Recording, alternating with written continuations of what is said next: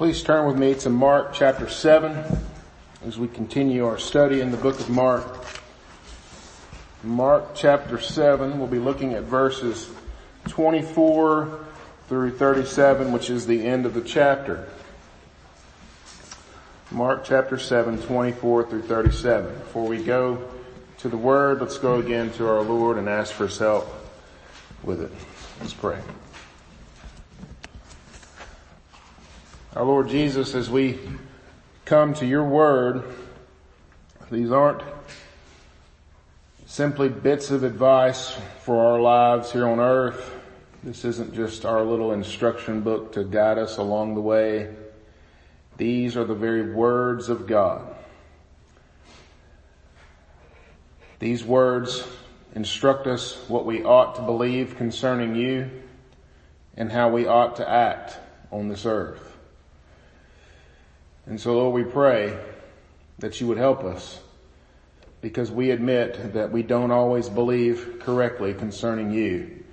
And we admit that we don't always act the way that we ought to. And it's because we don't understand your word or we just understand it and refuse to do it. We need help, Lord, as your people, as your people who struggle with the day to day, who are afraid of little things that you have already conquered. And so Lord, we pray that you would embolden us this morning as we come to your word. Teach us from it. Give us wisdom, truth, and mercy. We pray this in your name. Amen. So as I read this text, the first thing that came to my mind was a story from baseball I'm a big baseball fan. This is a sad year to be a baseball fan. A really sad year to be a Cardinal fan, in fact, since they're the only team that's not playing baseball right now. But the Cardinals in 2003, back when there was baseball happening, called up a minor league player named Bo Hart. If you're a Cardinal fan, you may remember that. Before they called him up, uh, he was playing in Memphis for the minor league team there, and he would sign autographs for people. He would talk to fans before the games. Memphis was a cool place to go and watch baseball games in those days. And he would, he was among the fans there. In his first 10 games upon being called up to the majors, he batted 460, which means that he safely hit half the time. That's a record. No one has done that ever. And he, that was incredible for someone that you've probably never even heard of. Every pitcher was trying to figure out how to pitch to him. And guess what? They eventually did. And he ended the year 277, which isn't that bad, but it was a sign of things to come because he was, came from such great heights and the following season he didn't even get barely over 100 and he was sent back down to Memphis. And when he got sent back down to the minor league team, there were stories of him no longer signing autographs or no longer talking to the fans. He saw himself as better than he was, and he struggled to come down from his major league high. In our text today, we come face to face with a similar kind of theme. Jesus meets a Gentile woman concerning her daughter, and he is faced with a dilemma. Who is it that he came to save? Who is it that deserves his healing power? Jesus shows us a picture of our own salvation here as Gentile people. And in the same way, he shows us the scope of what our own ministries then should look like. In the second part of our text, we'll see that same kind of theme. We'll see him ministering to someone who is completely helpless, who is completely not considered by the societies of the day. Are we the grateful minor leaguer who's just thankful for a chance to get up to the big show? Are we prima donnas now in Christ, no longer able to mingle with the rougher parts of society, but seeing ourselves as wholly better than everyone else? As we go through this text, we'll see our hearts in this. More importantly, we'll see Jesus, the one who even lets dogs eat the crumbs from his table. And I'm thankful. As we go through this text, I want us to look at it in two main ideas. First, the dogs at the table, and then secondly, the deaf along the way. And so with that, let's look together at Mark chapter 7, starting at verse 24. Please stand with me in the honor of the reading of God's holy word.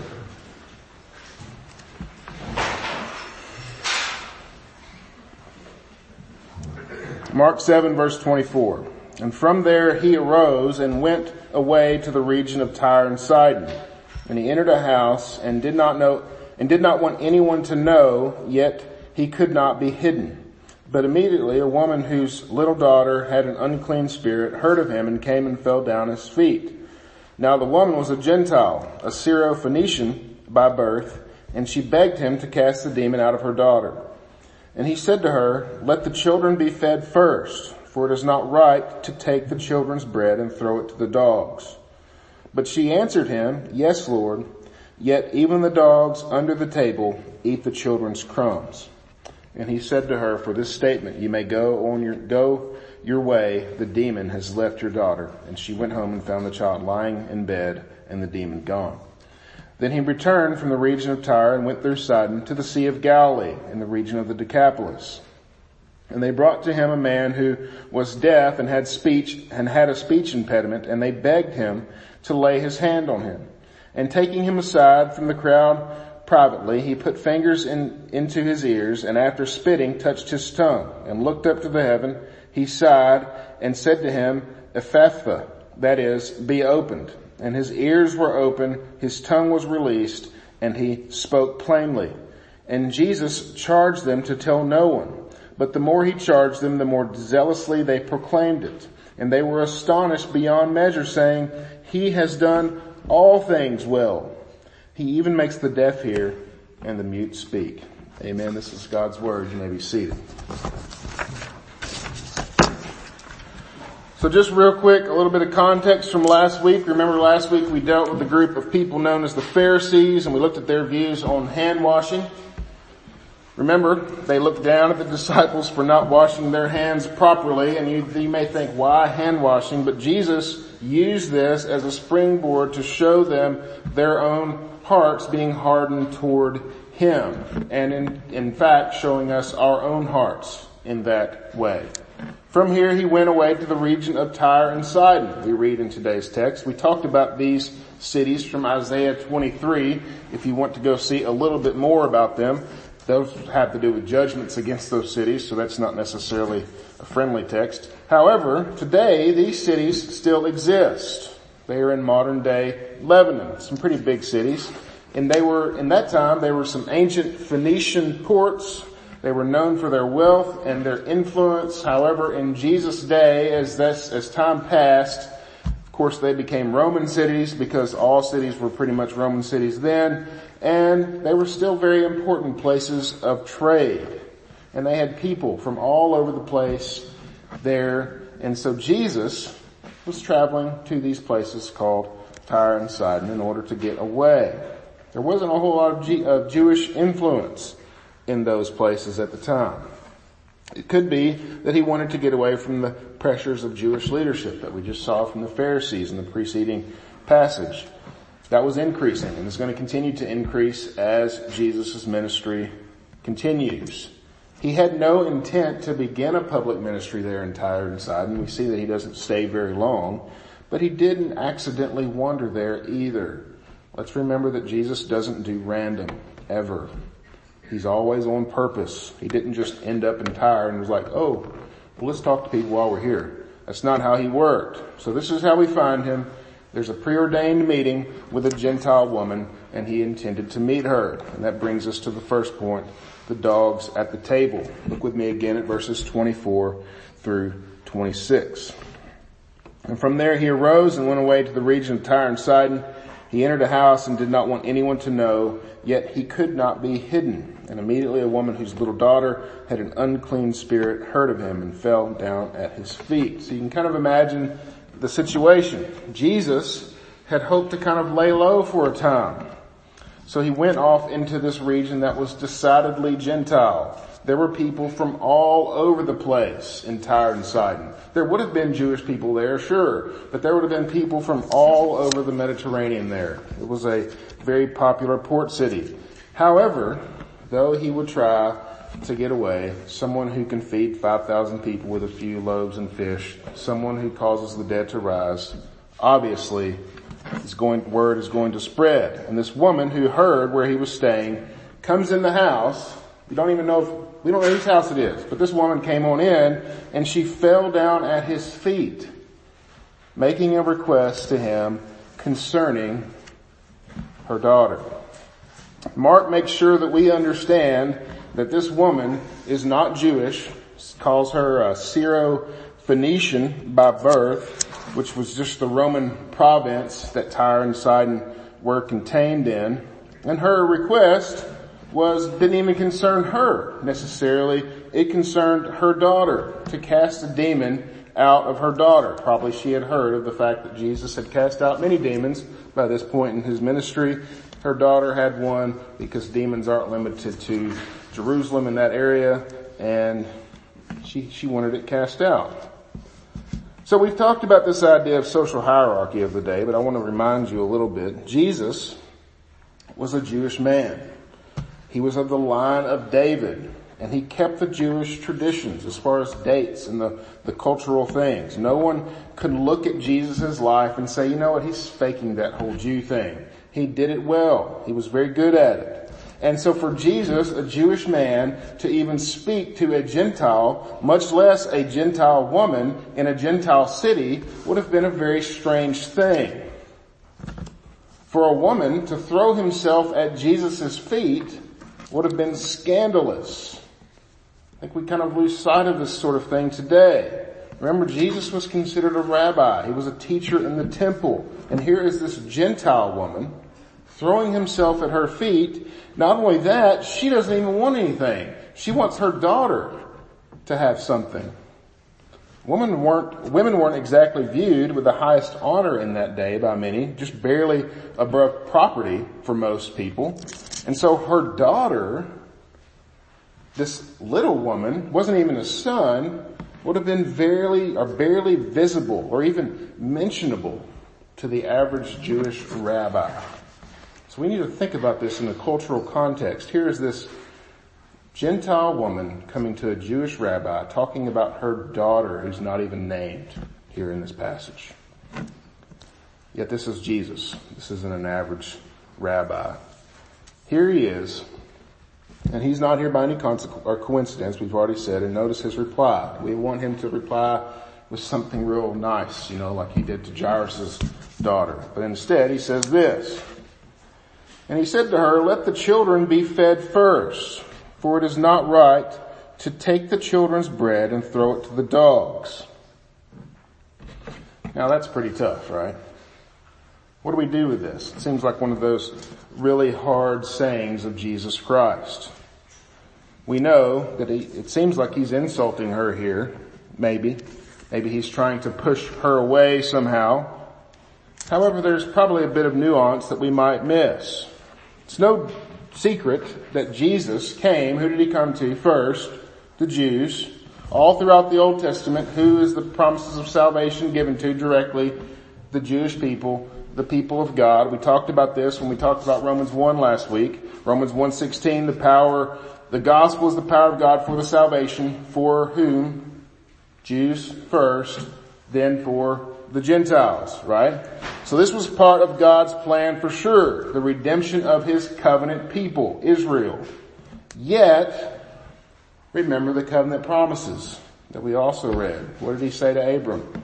I will be your God, you will be my people, and in you all the families of the world, it's not just Jewish families, all the families of the world will be blessed. This is the promise of God to Abram, and Jesus is the fulfillment of that promise. So the intent of God is for the salvation of His people. Jews, Gentiles, every tribe, every tongue, every nation, all of His people will be saved. He came to forgive the sins of the world. We read this in 1 John 2. Not just the Jews. So why does Jesus say this? Well, we can only guess because he, because he doesn't really help us here. He doesn't go off to his disciples and say, this is why I said this to this woman. He, sometimes he does that for us. He doesn't here. But I think we can see a little piece of it in how the woman responds to him. Look at verse 28. But she answered him, Yes, Lord, yet even the dogs under the table eat the children's crumbs.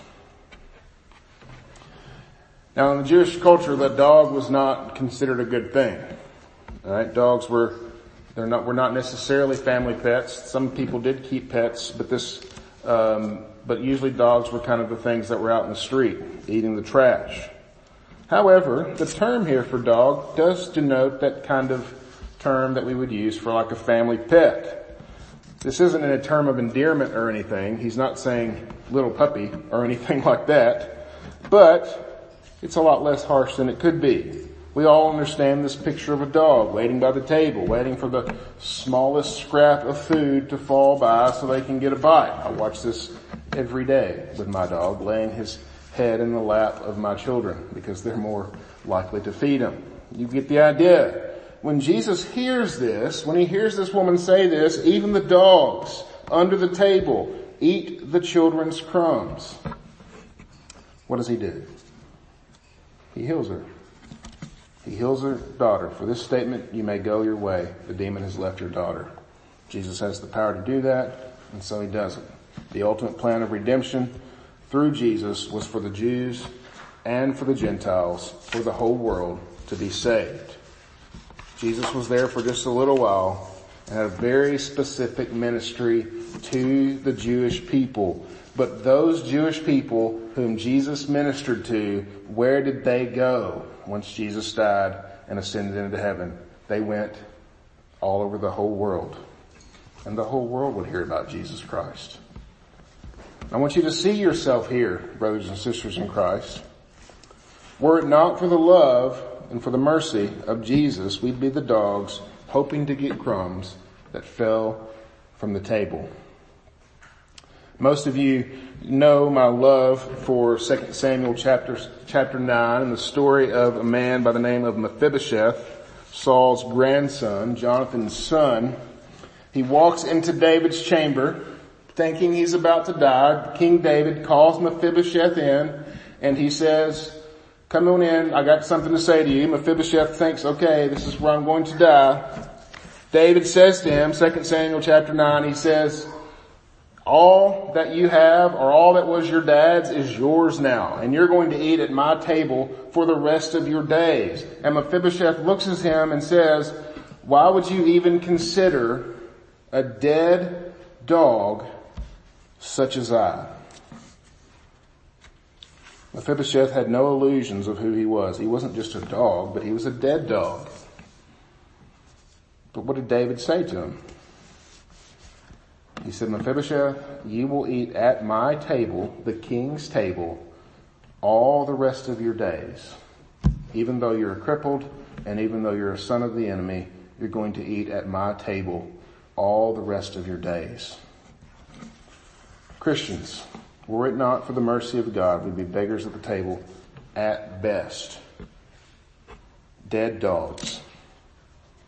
Yet because of his mercy, he has called us to a new life in Jesus Christ our Lord, called us to eat at his table, not as dogs, but as sons and daughters of the King. That's the truth of the gospel, the simple truth that dogs like you and me have been given the right to be called sons and daughters of God by the will of God through the power of the gospel. So, now that we have this, now that we have been called up, so to speak, from the dogs just begging for crumbs at the table to sit at the table as sons and daughters of the kings, how then will we act? Don't forget the difference between those of us at the table of God and those of us who are not yet there. What's the difference? Why did he call me to sit at the table? Oh, is it because I'm somehow better? than those who are the dogs? Is it, were those men that were his disciples better than the woman who begged at his feet? No. It's not our smarts or our good looks. It's the mercy of, and the grace of our Lord alone. So as those who have been called by God, we now have no right to thumb our noses at the rest of the world. Whether, rather, what do we now have a responsibility to do? What did God tell Abram? Through you and in you, what will you be to the rest of the world? A blessing. What do we have the responsibility to do, brothers and sisters in Christ? Be a blessing to the rest of the world. If Jesus is the fulfillment of the Old Testament promise, then what does that say about those whom he calls his children, his people? We too should be a blessing to the nations. Let's go to the next point, the death along the way.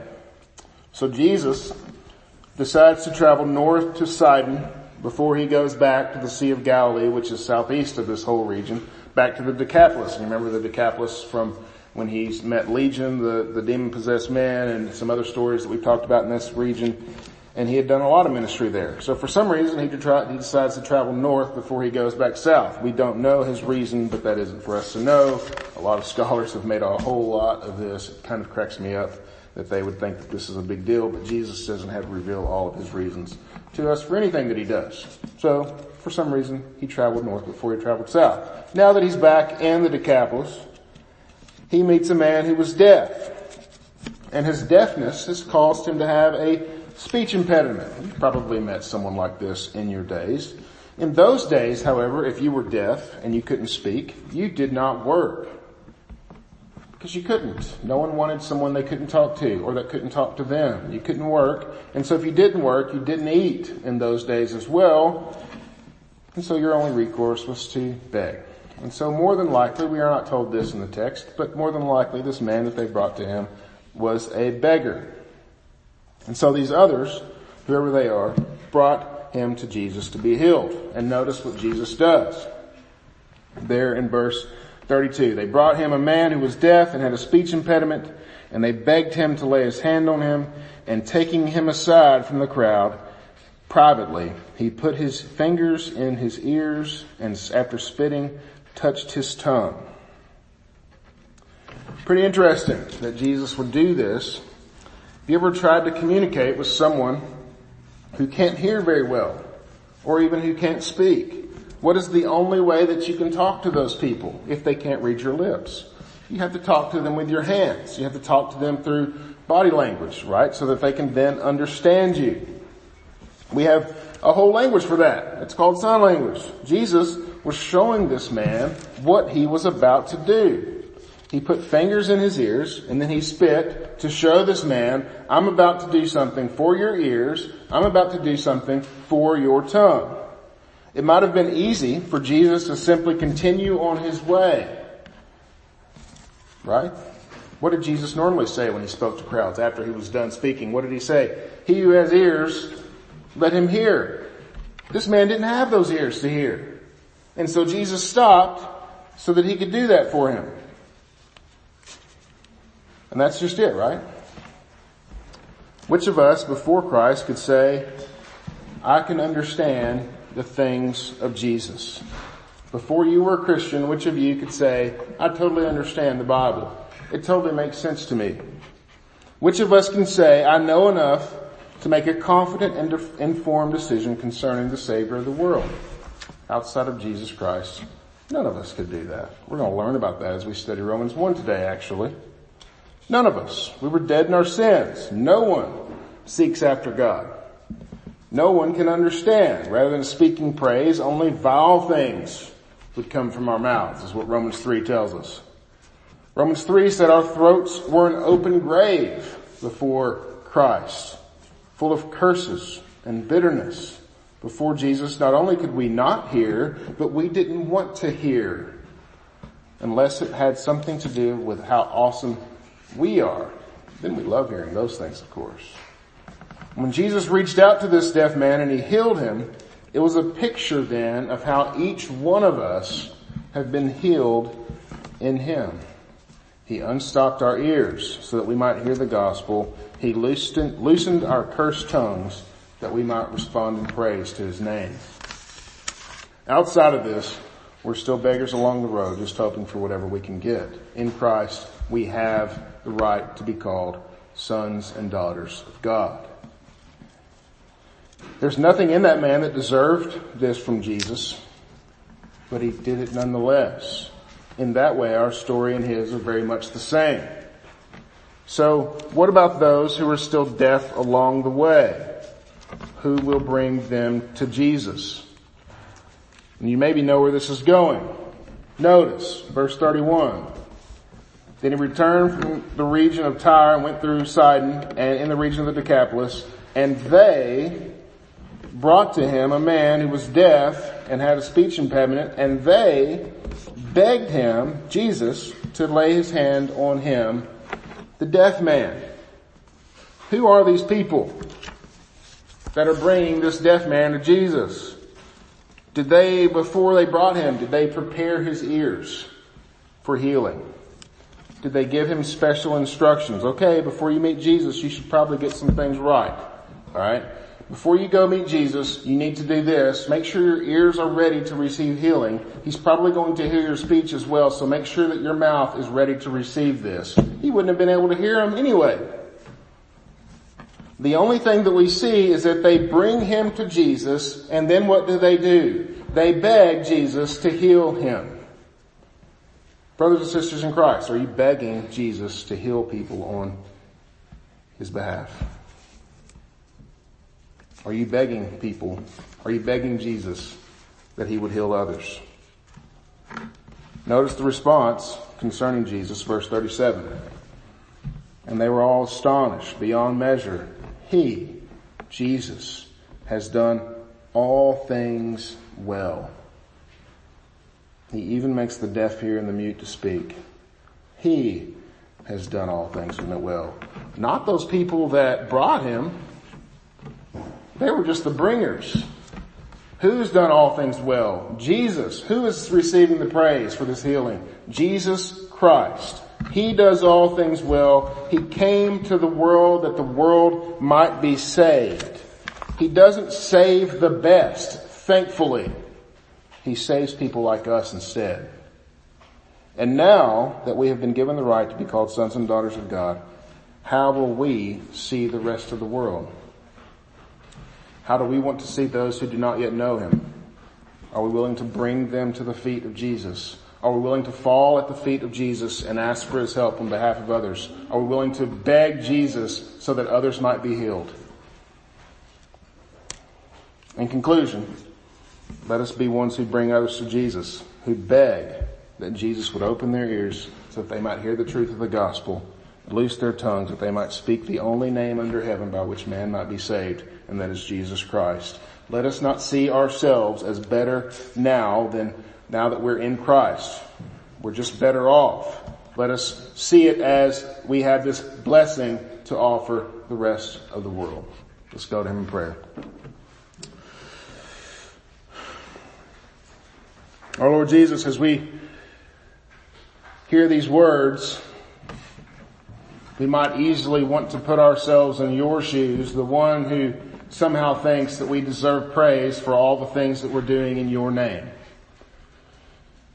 But instead, we're just the instruments that you use. On our best day, we were former dogs under the table, just hoping to get the crumbs. And so Lord help us that we would not see ourselves as better than we are, but we would see you instead as the savior of the world, the one who can save sinners, the ones who can deliver them from evil. And so Lord, we pray, we beg you, those of, those of us, those, those of, those people in our lives that we know that need you, we beg you that you would heal them, that you would use us, if it be your will, to be instruments in that way. We pray this in Jesus' name. Amen.